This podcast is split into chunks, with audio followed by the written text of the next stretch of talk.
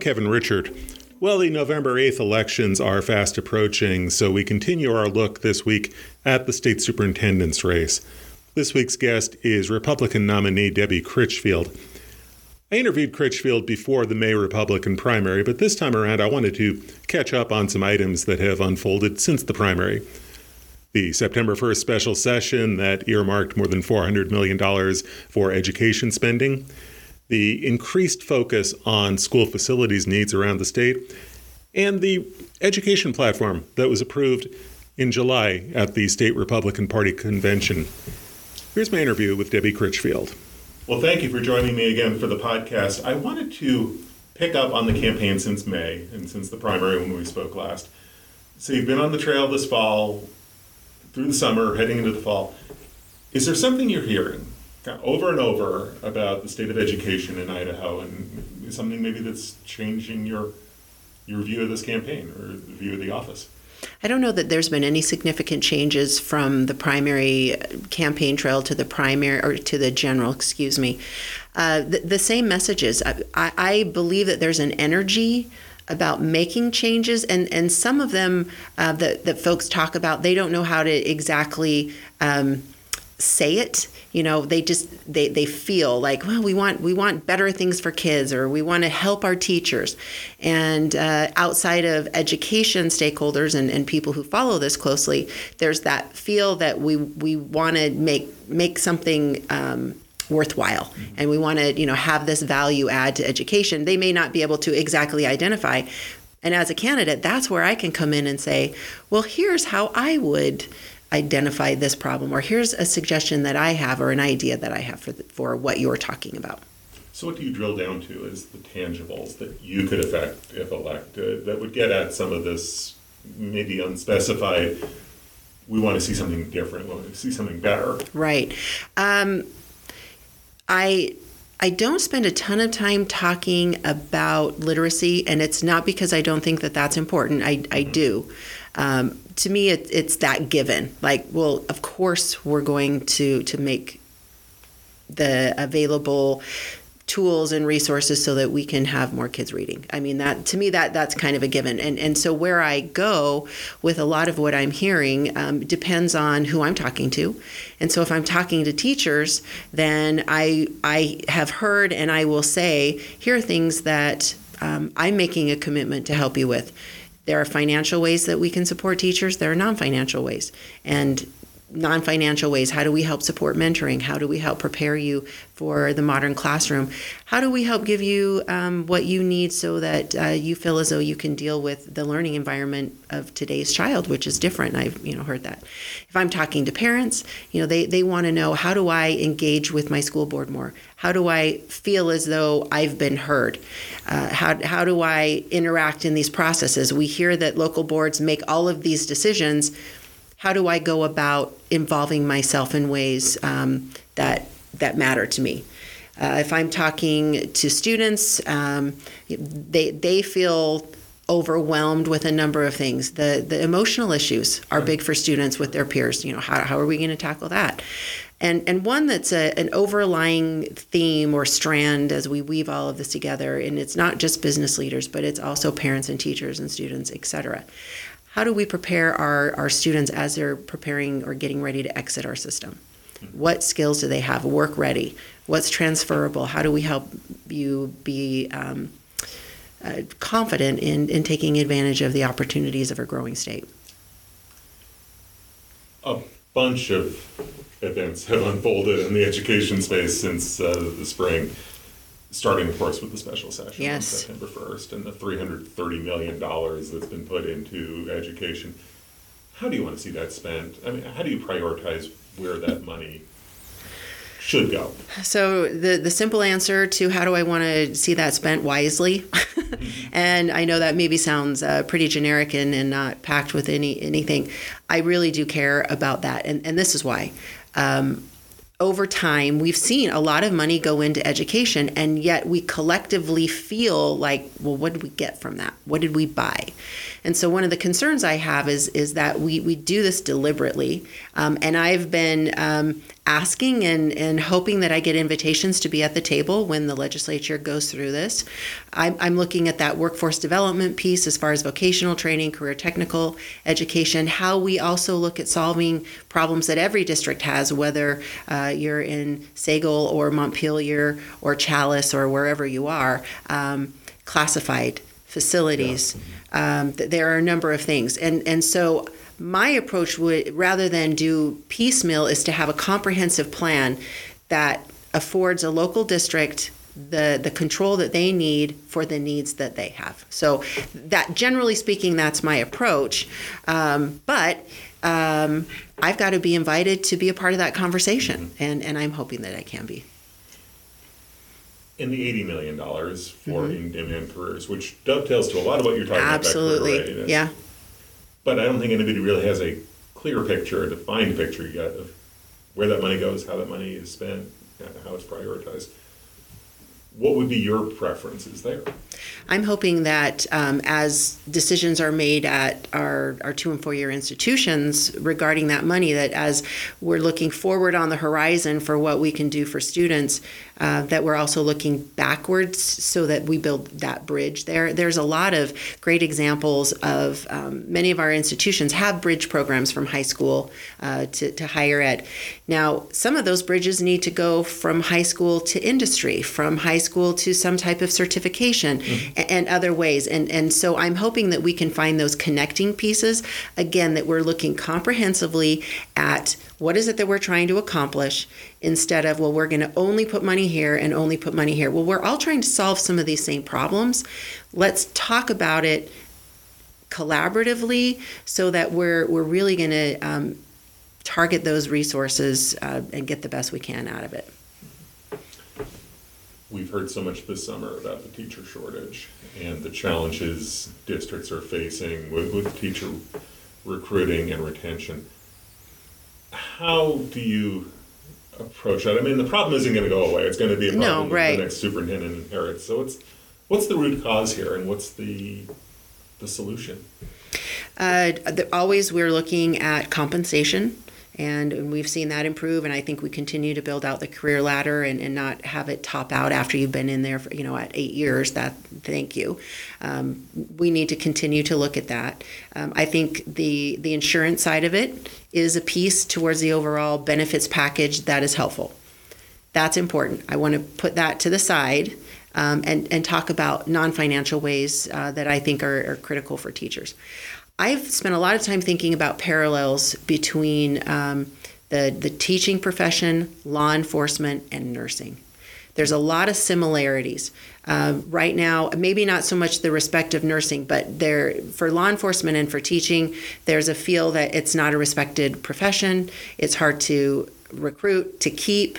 Um, the pay, um, there, there's a lot of things. There's a lot of expectation, levels the stress levels, and the and expectation changes of what we're expecting teachers to do. And frankly, I, I think that we've we, I, the royal we, we need to get boundaries established around our schools on what they do and what they don't do. Now, that doesn't take away the fact that you have um, kids that, that are coming into a classroom, into a school that need extra help in a variety of ways that are outside of a learning situation. Um, and yet it still presents itself as an issue for schools. We can direct parents to outside sources and, and take this pressure off of teachers that they're the counselor, the nurse, um, the you know the, the advisor all of these things. And so i know that teachers I, i've talked to them well not just as a campaigner but for a long time that this is the pressure that they feel. I got in this because i love the art of teaching. And but I'm feel like we have to be all yes I'm and, and we can't do it and we shouldn't be doing it. And so and I understand for for many of our parents they don't know where else to go but they'll go to a school. Or many times children that are hard at home or are the kids that are hard at school because parents aren't sure of, of what to do Let's direct parents to the resources outside of the school system, set the appropriate boundaries, and establish that appropriate role for teachers. Um, and that includes how, what you do when you're dealing with severe behaviors. Um, mentoring, I think, is another one. How we mentor our, our the, those first three years are so critical to our new teachers. And then how are we preparing them while they're in our colleges of education. It, it, is that appropriate? What's the context? And I have said for years, and, and I want to be more, um, I guess, vocal about this. I actually think that the student teaching year needs to be earlier than the last year. That shouldn't, to me, that should not be the culmination of what you're doing let's get let's get our student teachers in earlier to help them understand what you're going to get into. Then they could go back into the college setting and say well you know what? When i was in the classroom this presented itself as a situation. How do i deal with this? Instead of the very last thing we do is send you into the classroom. Well there's no opportunity to learn from an experience to grow to, to change and, and to develop. And given that this is an issue that is going to be there for the next superintendent your opponent is a career educator. He's a lifelong Sure. educator. You, you are not an educator. How do you make the case that you're the person who can address this issue? completely different role. Um, I know where educators are. Um, I don't have a teaching certificate, but I know where they are. And um, being in schools and visiting and so forth informs me. It, it's in, extremely valuable and very instructive to sit down and talk with teachers to be in classrooms. I can do that all the time and, and have. The difference is the role of the superintendent one, you're the administrative head of a Department of Education. And, and two, you become an advocate to um, the legislature, you work on a board. It's a completely different role than someone that's in the classroom. I respect that uh, Mr. Gilbert has that experience, but we're not electing the state teacher.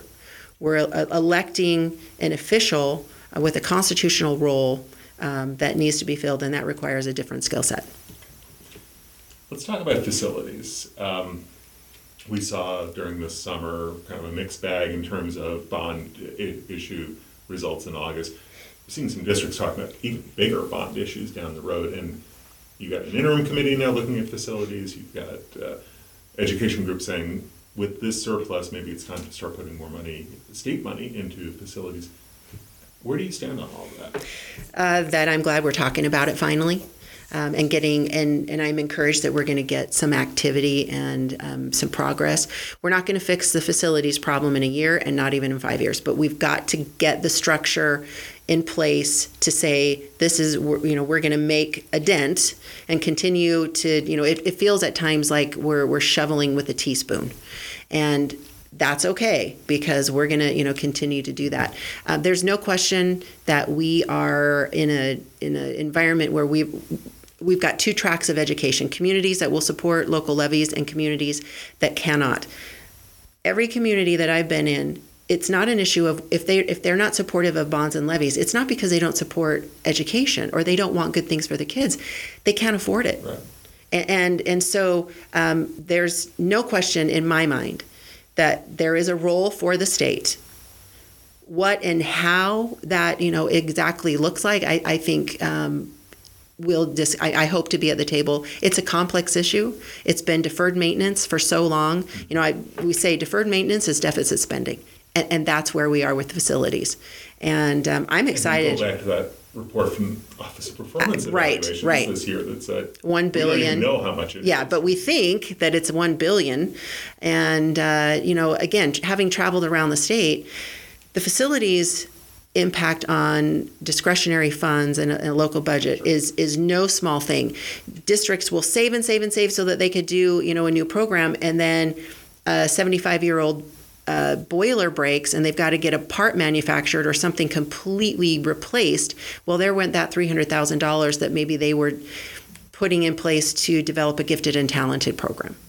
And, and so I don't think anyone would argue this point with me. Facilities impacts the academic outcomes of our students because of the, the, the financial aspect. Sure.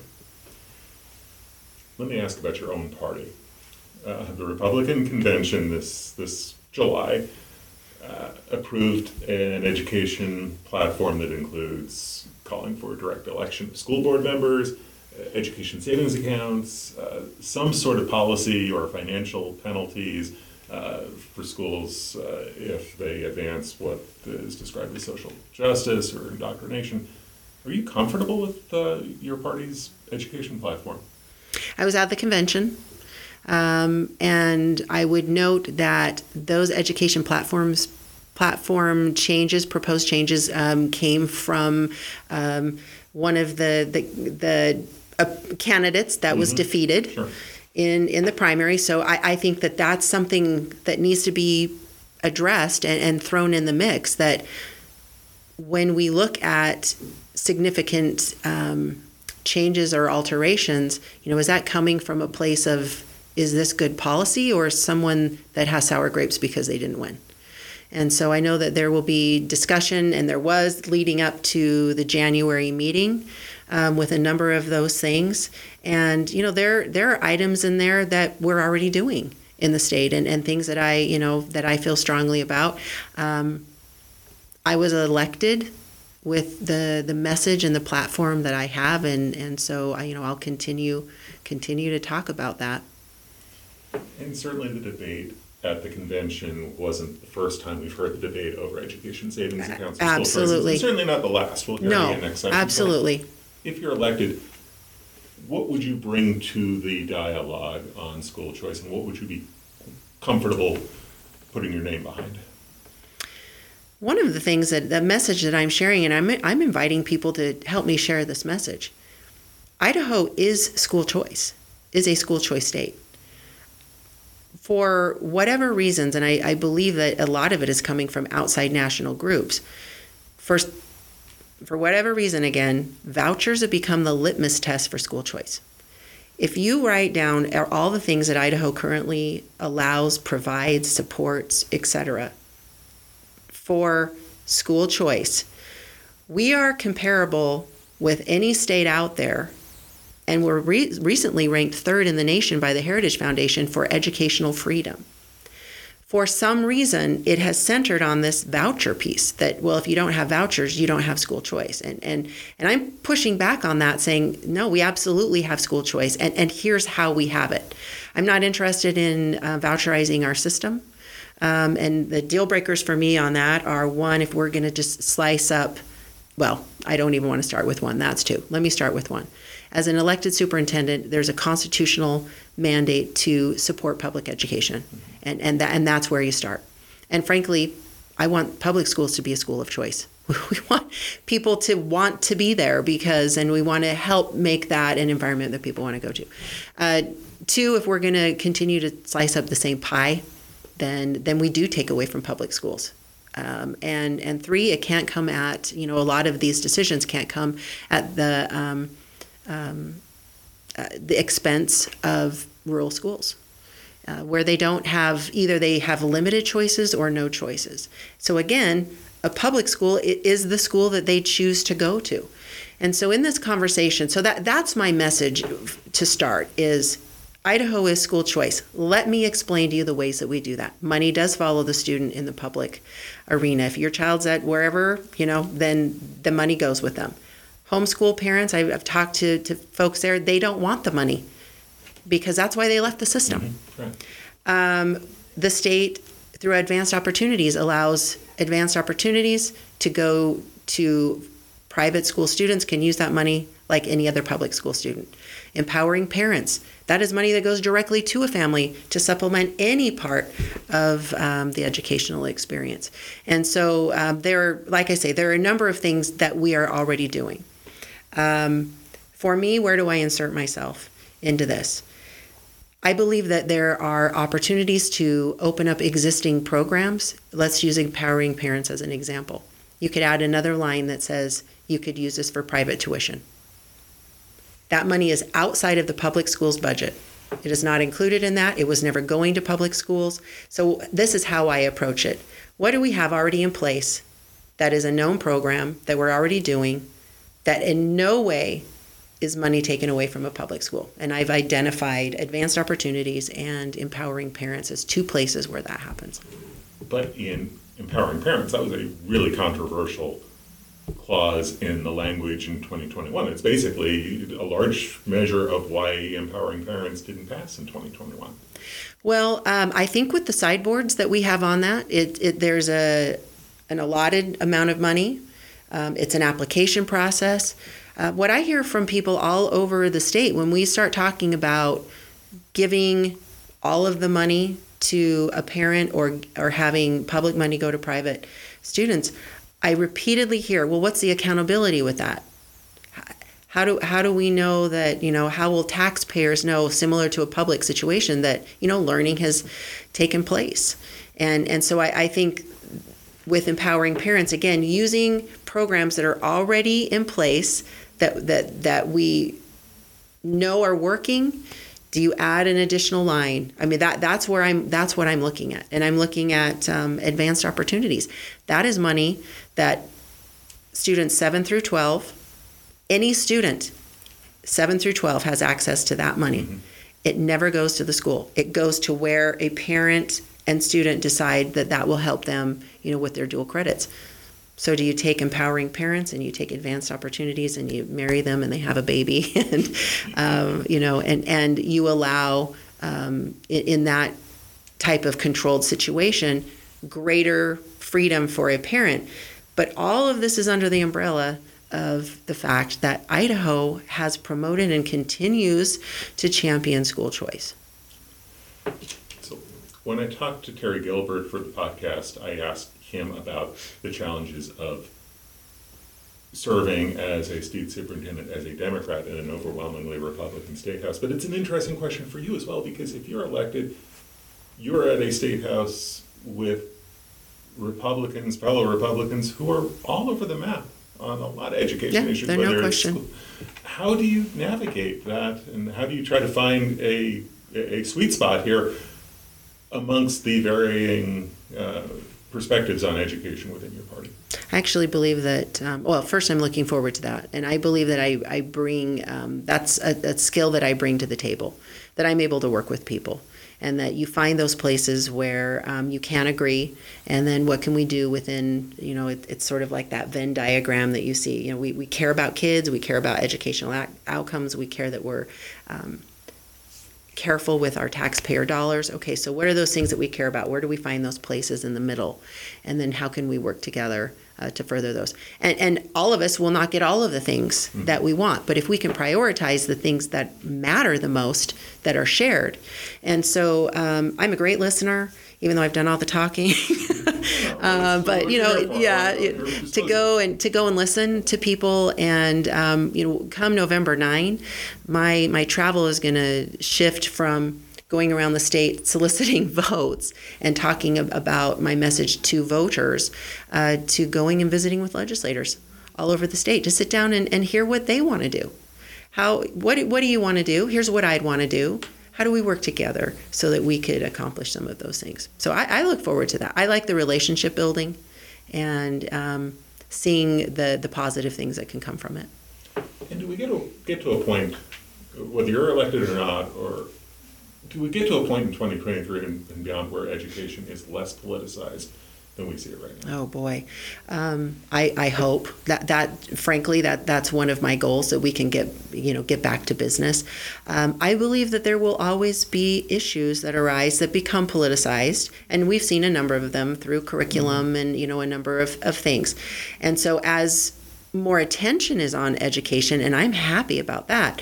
It becomes, to me, a responsibility as a state official uh, to make sure that we're very transparent, and that information is always available, that the communication um, is two way, and and hopefully as these things arise or things come up, at the, again to help support what's happening at the local level, the state department of education can say, hey, we're hearing this. Let us let's help you message that, or we can message it to say you've heard this, but but this is what we know. It really goes back to the role of what what does the state superintendent do as head of the state right, education? Right, I mean, you be, a large management job. It, it, it is. Um, you, you besides being a champion for education and an advocate, I, I think you also have to have you have everyone's back at the you know at the local level. That here here are things that we're hearing.